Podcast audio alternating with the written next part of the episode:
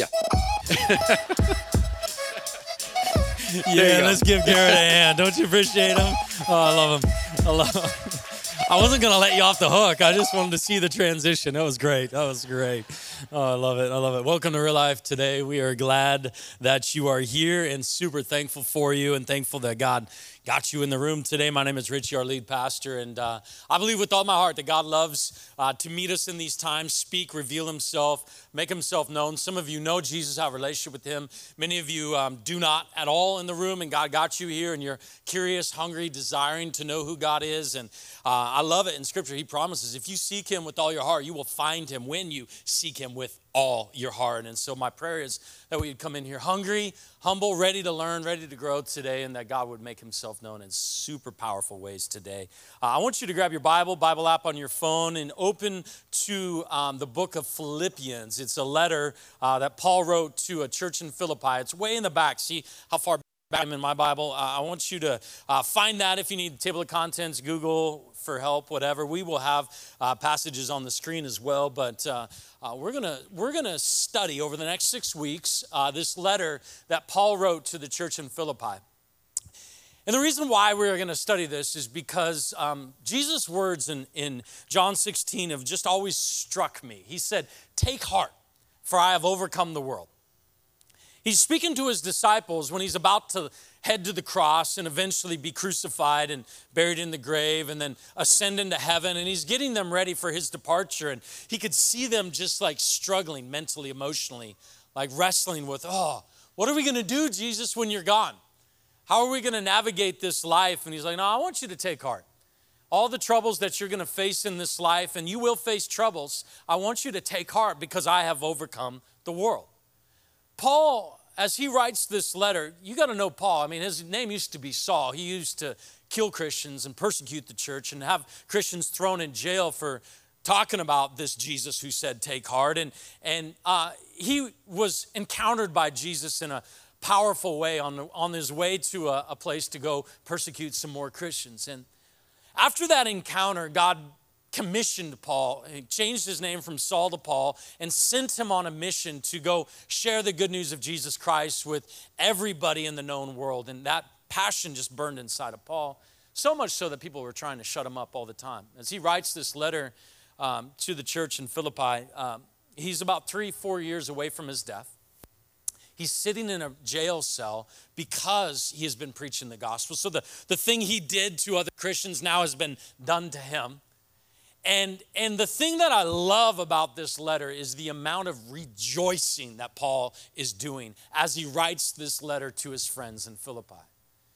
And the strength that he has, the, the courage that he has, the centeredness that he has. Like, I don't know about you, but when I face difficult seasons, like if I was sitting in a prison cell, I don't know that joy and rejoicing would be how you would know me by, right?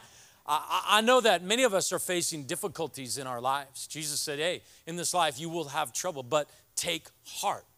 How do we take heart, Jesus?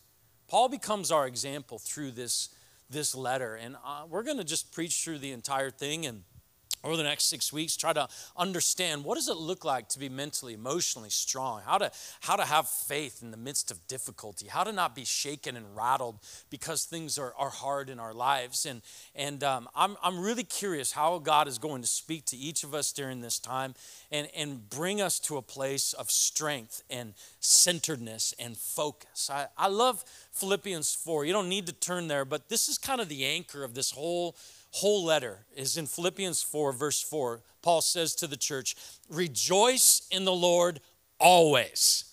I will say it again, rejoice.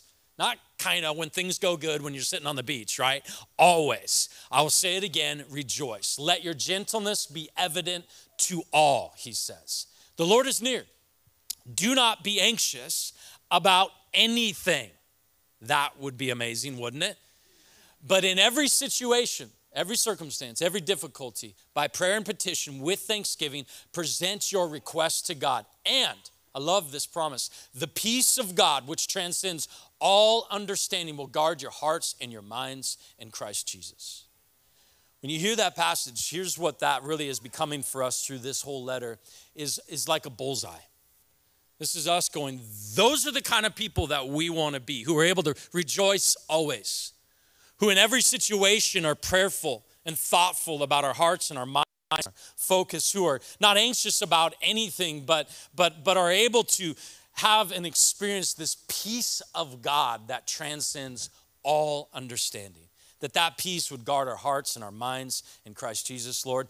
This is the kind of people that we want to be. Show us how to take heart. Show us, God, through this letter, who, who you are calling us to be and how to have this strength and this centeredness through difficulties in our lives. And so, I want to unpack um, Philippians chapter 1 with you today. And so, if you would grab your Bible, Bible app, uh, I want to do something different, special today. We don't always do it like this, but I would love it if all of you would stand to your feet uh, so that we can read the Word of God together. So, two things standing and reading aloud together. Uh, maybe new for some of us. Uh, we don't normally do it like this around here, but I'm reading now the English Standard Version, the ESV.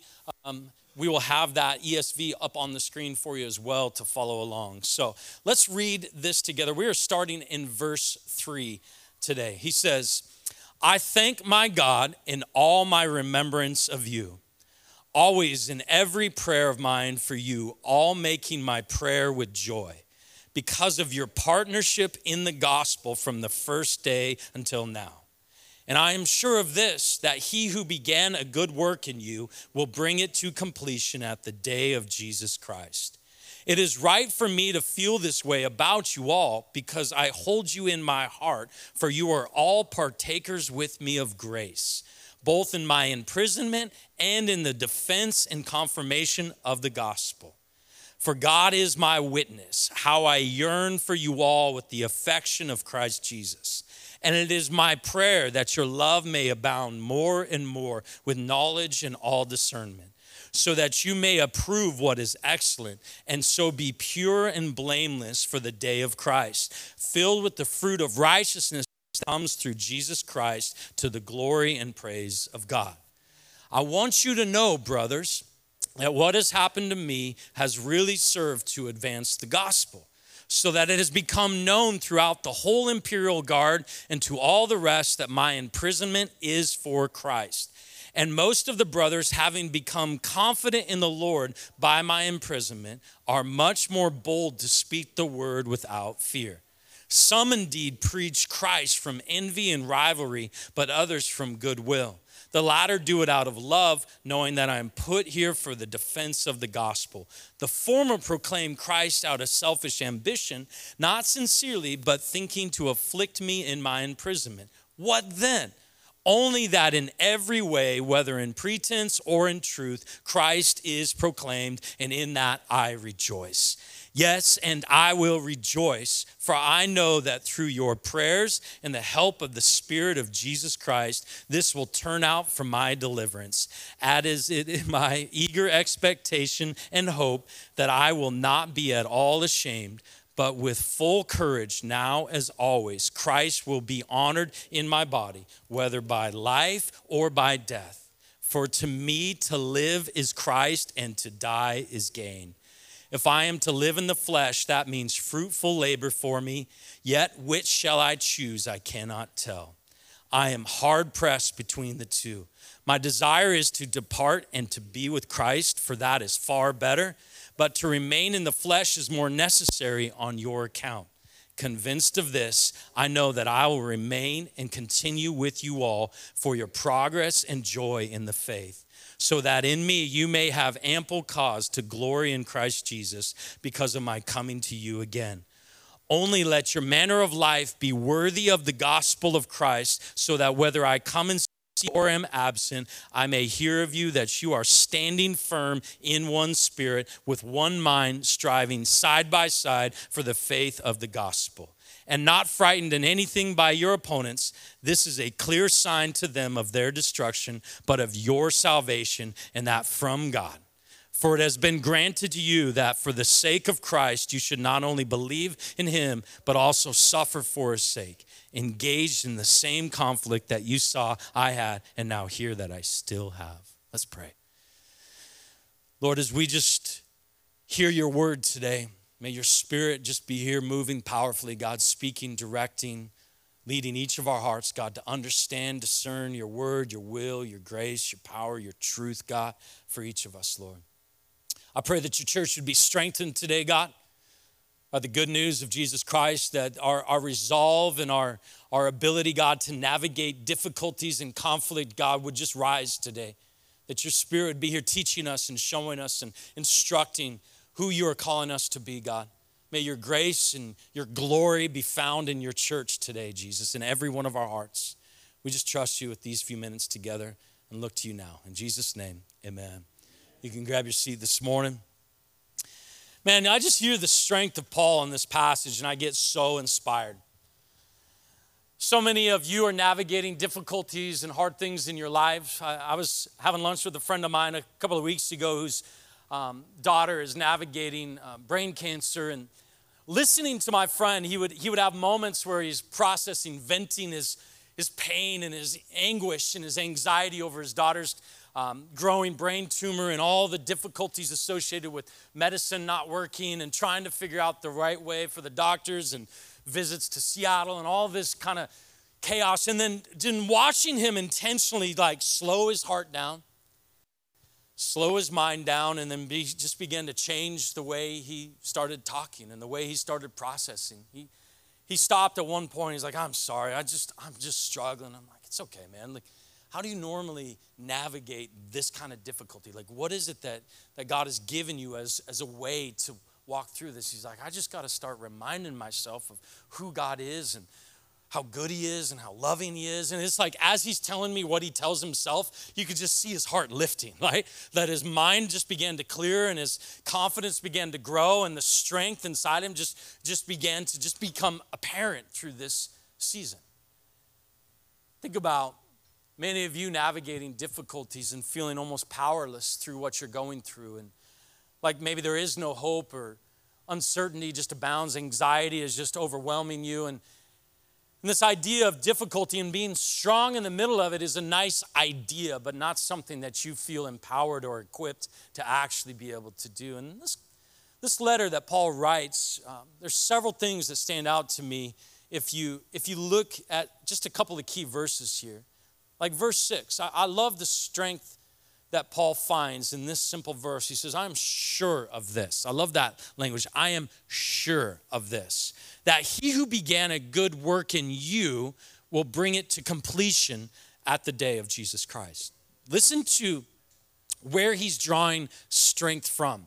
He's drawing strength in, in believing and understanding that God has started something in you, and what God starts, God finishes. And I don't, I don't got to necessarily be involved in how he finishes all of this, but I know that I was a part of the start, and I can have confidence that what God starts, God is going to finish. And he's finding this place of strength that in the midst of all this difficulty, God is at work in these people's lives. He's seeing the church in Philippi, and he's like, man, how amazing is it that God is working in your life?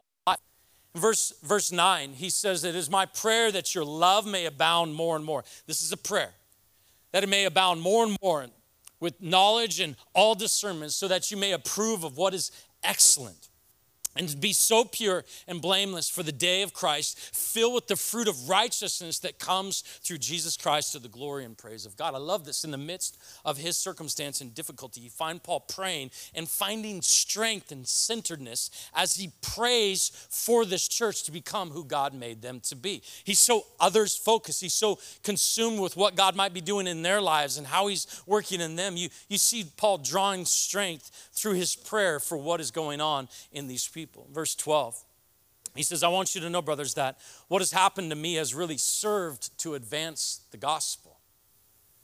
He's like rejoicing in where he's finding himself because there's this sense of strength of like the gospel is, is moving forward. The, the, the kingdom of God, people are hearing about Jesus' love for them. And it's just amazing to know like that, that, that God can work in all of this. And, and, and I'm just so thankful that the gospel is, is advancing. I, love the strength that Paul is, is displaying here.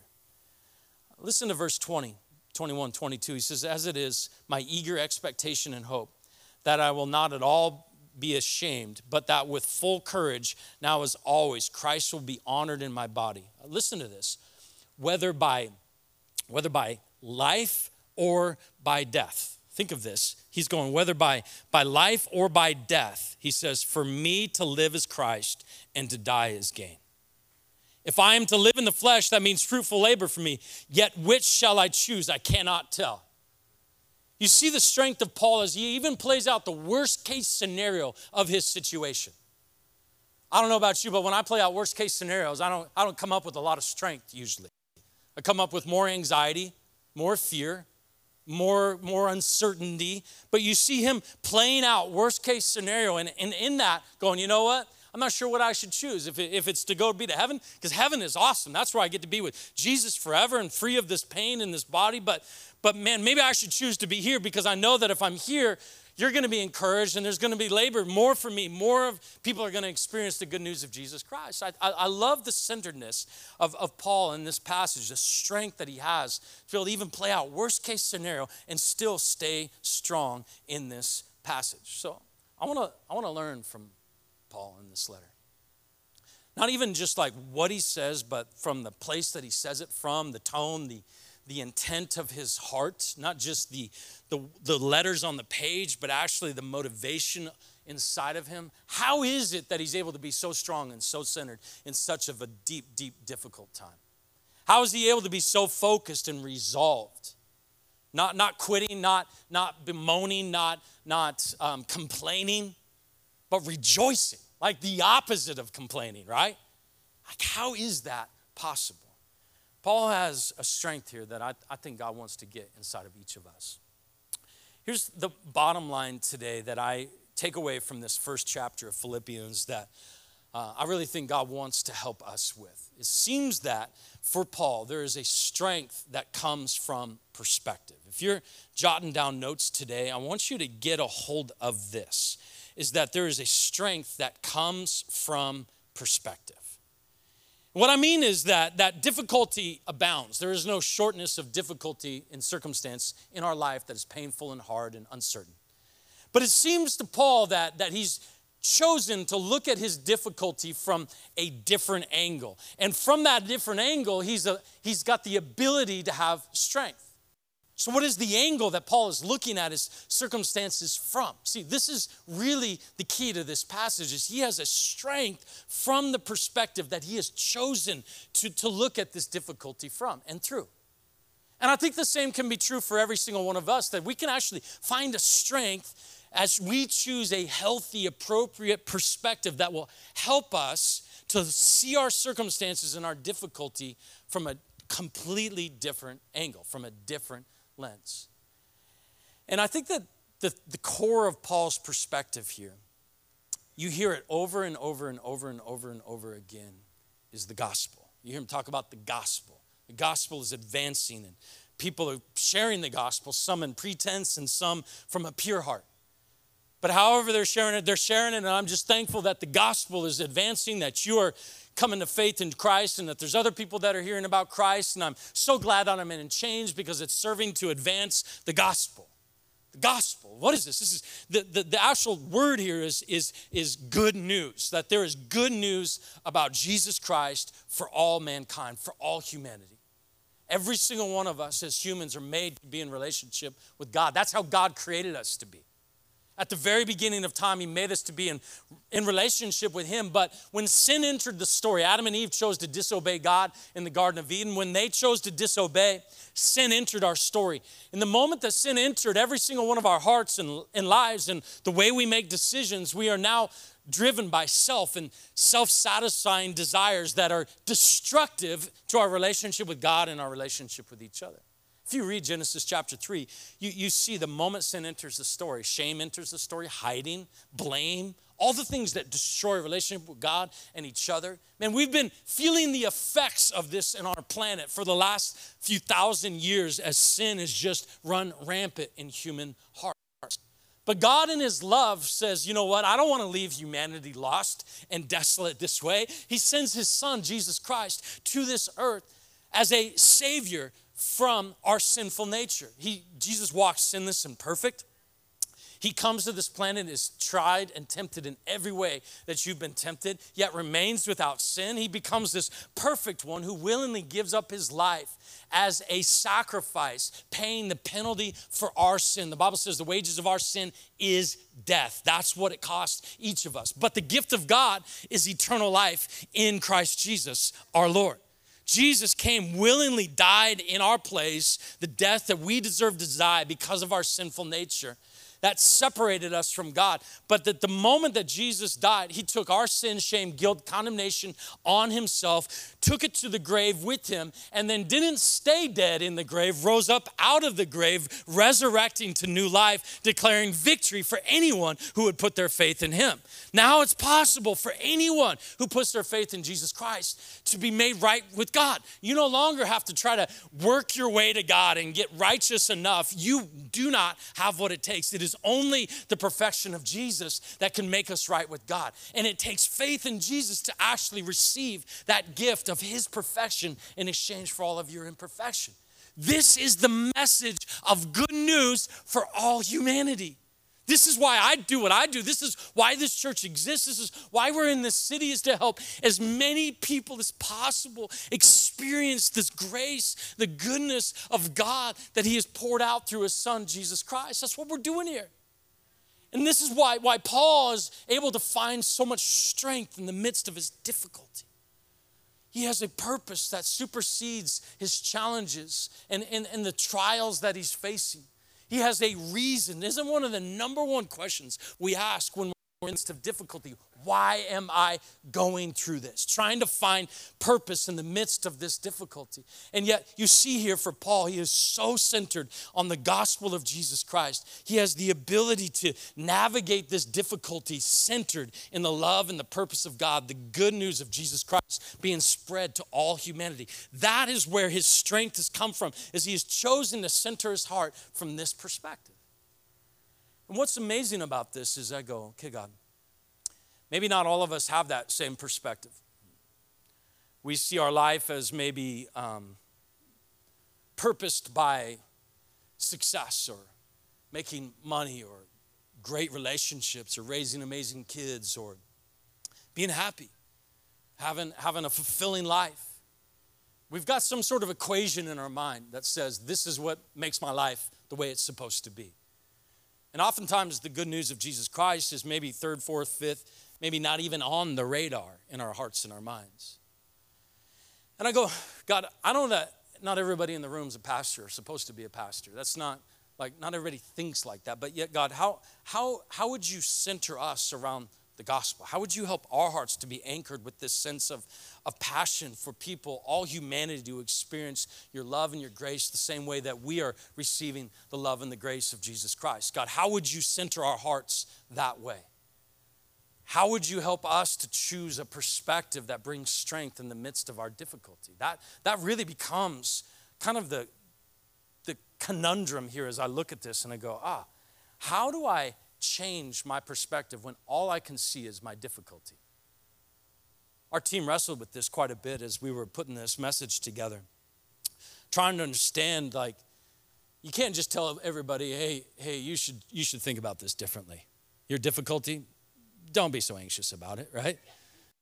Stop struggling, please, right? Like, it would be nice if it was that easy, right? So, so what does it take? It takes a different view.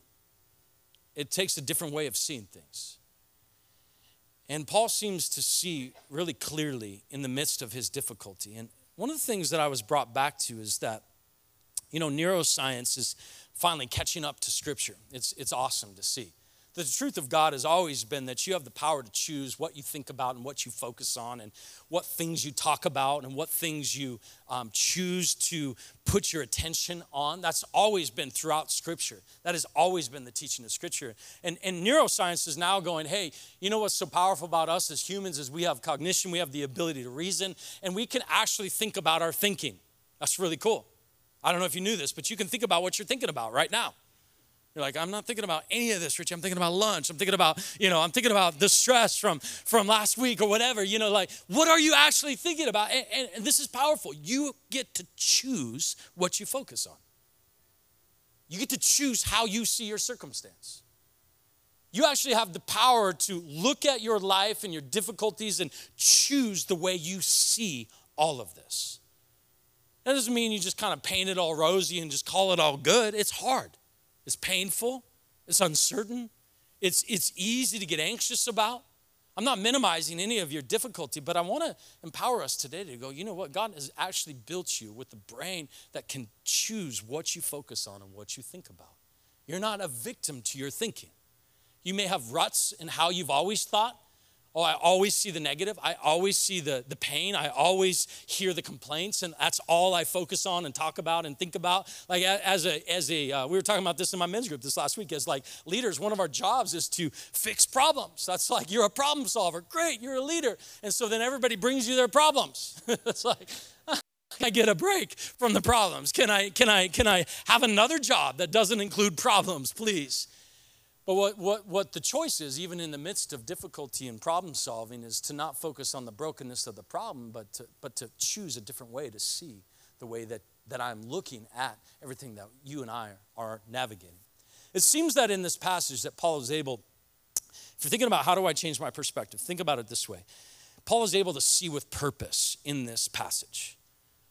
That you and I can look at our difficulty and our, our pain and our circumstances, and we can choose to see it through the lens of purpose. The thing that matters most on this planet is human hearts and where they stand in eternity with God. Either eternally with God in a real place called heaven or eternally separated from God in a real place called that's why many of you are in this room because God has rescued you out of hell and is now setting your life on a new course of purpose and His leadership and His transformation and helping you to become the man or the woman that God made you to be. And many of you are in this room because you have yet to surrender to Jesus in this way and are searching for purpose. But the moment that you come to faith in Jesus Christ, you are now anointed with a new purpose to live out this freedom of the gospel and help as many people as possible around you experience the same freedom that you're experiencing in Christ Jesus. And that you can see your difficulty through the lens of purpose, that God has purpose. He has given us a purpose. He is filling us with a sense of confidence in the purpose that He has for our lives, that there is, there is purpose on your life, that you're not just an accident, you're not just kind of haphazardly making your way through this life, that you are here to help as many people as possible experience the love and the grace of Jesus. It might be your kids, it might be extended family that you have, it might be coworkers or friends, it may be one person in your lifetime, but God has put them in your life on purpose. And for you and I to just kind of settle our hearts and shift our view to see, oh, there is purpose. Like we don't have to wonder why difficulties happen in this life. We don't have to wonder why we are going through difficulties.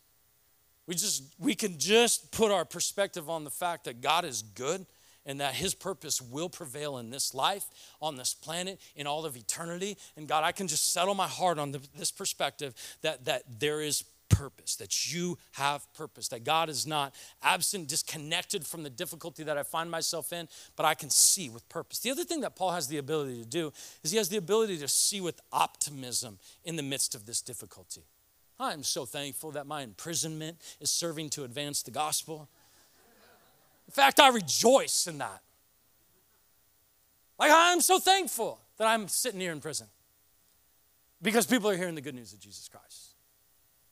I, am I'm, I'm able, Paul is able to see the difficulty is, he's in as an opportunity for God to get glory. For God to, to work out something powerful through this difficulty in this circumstance. May not understand it, may not like it, may not feel good.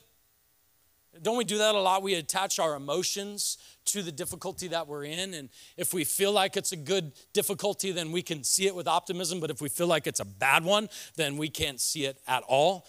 And it's a choice to go, oh, how do I see this with a sense of opportunity that God, you want to do something powerful through this? Difficulty is difficult no matter how you measure it. I'm not making light of that.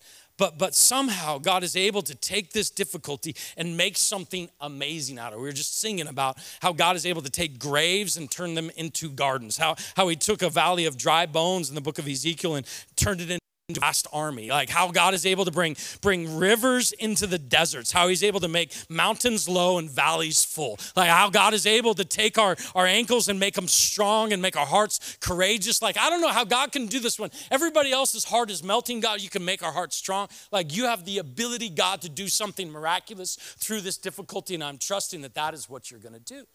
You make a choice to see it this way. This is an opportunity for God to do something powerful in my life through us.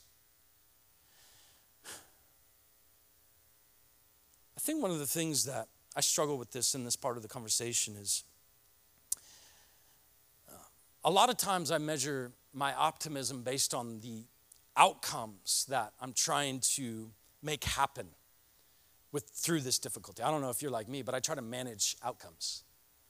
Try to make stuff happen. And a lot of times I feel most anxious when I feel most out of control. Anybody else? And more, more and more anxiety grows in our hearts as we're trying to control outcomes. Well, it's not going the way I thought it was going to go.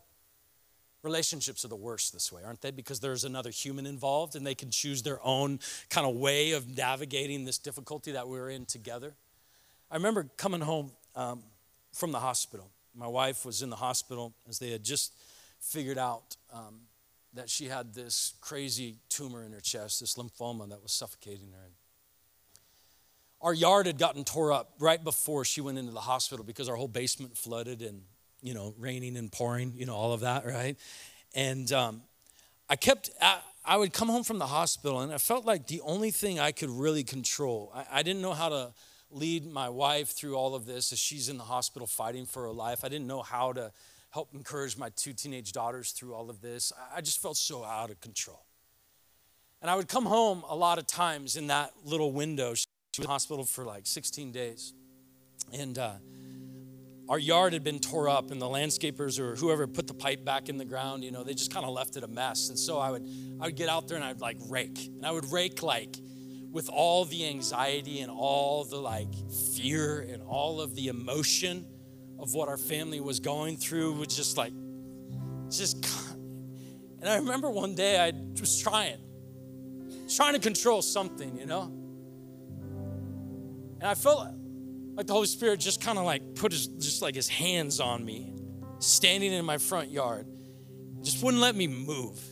As much as I just wanted to be feverish in my activity and just control something, he just like put his hands on me, and I just, just leaned on the rake and I just started weeping in my front yard.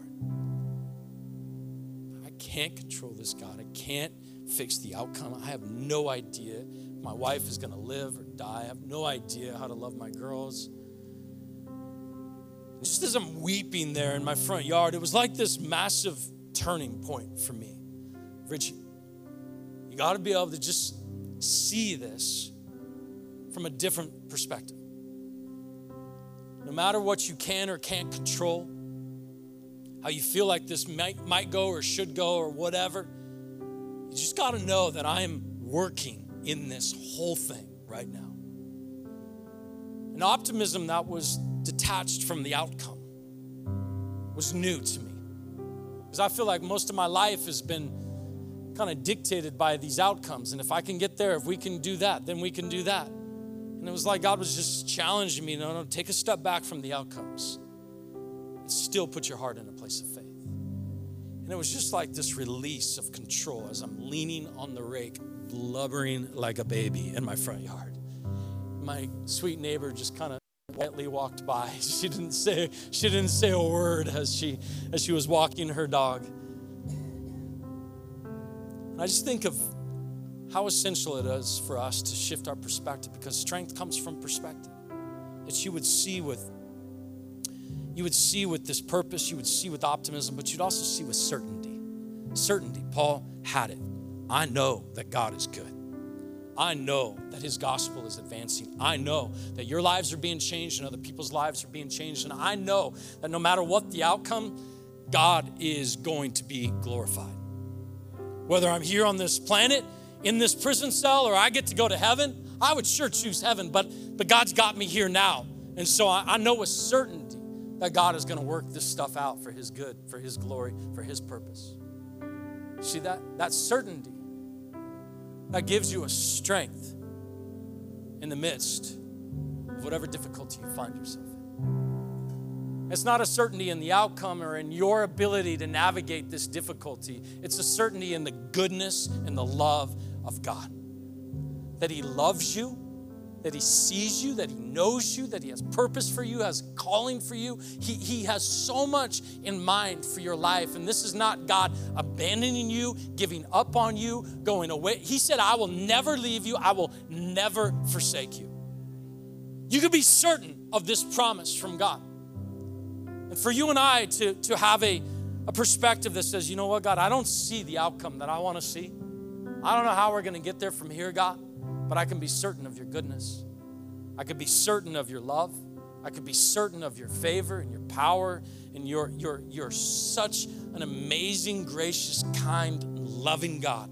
I could be certain of that.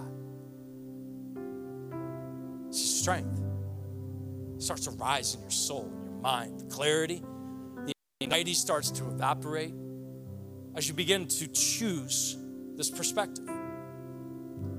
I want to encourage you in this. Like, I always want to inspire and motivate you. And this is not just like some like little pick me up though type of, of a talk. This is you saying, okay, I've got difficulties in my life. Difficulties abound in all kinds of our lives, but I'm going to begin to do some hard work of choosing a different perspective, of finding strength in a perspective that is from God that is eternal, that is centered in the gospel of Jesus Christ, that is somehow going to keep my heart focused in the midst of all this pain that I feel right now.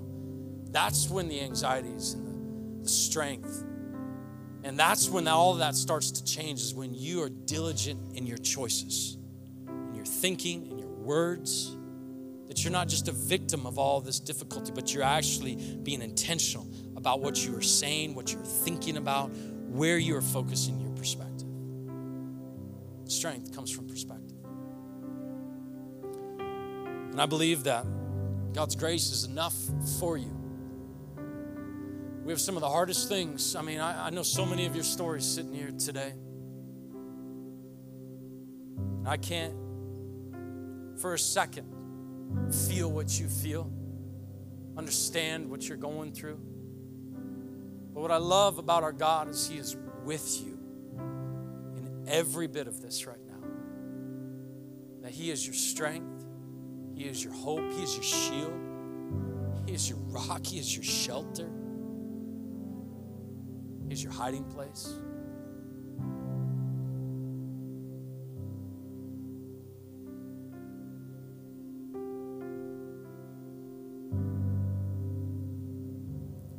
Strength doesn't come from yourself. Comes from how good and how loving and how gracious our God is. I want to pray for you today. If you would just stand to your feet with me.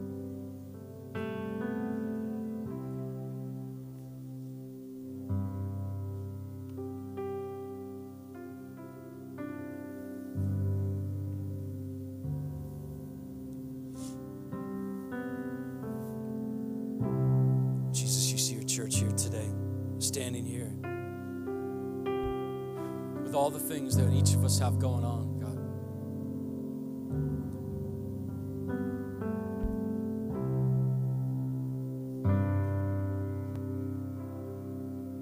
God, your love is here, peace is here, your comfort is here because you are here. Grace is here, God. Power is here, God. God, I just thank you for your church, God. Every every soul in this room, God. Every one of them, God, you know by name that you have, you have purpose for life for abundant life for, God. And I just, I just pray your, your strength over every soul, every mind, every scattered thought, God. I, I just pray your, your strength and your peace over every anxious heart in this room, God, today. Holy Spirit, I pray that you would break through the darkness, the depression, the fears, God, that you would break through those places that have seemed to own our hearts and our minds, God, and, and give us a strength, God, that, that is not our own, that is because of you at work inside of our hearts and our minds, God. And I pray for a resolve, God, in your church today, a, a resolve to choose, to not fall victim to the way we've always thought about difficulties, God, but to choose a, a way uh, of, of your perspective. Your church would be empowered, encouraged, strengthened. That your church would take heart, Jesus because you have overcome. You have overcome, Jesus. Our faith just rests there, Lord. Love you, Jesus. Any heart in this room, God, that doesn't have a relationship with you, I pray, God, that you would just draw them to a place right now of hearing your love and your good news, Jesus. Draw them to a place of repentance, recognition of their need for a Savior, God. None of us, God, are right in our own merit, our own strength. It is only by the perfection of Jesus Christ that we can be made right. And I pray, God, that that surrender just fill every heart here today, God. We love you. We trust you, Jesus, in your name.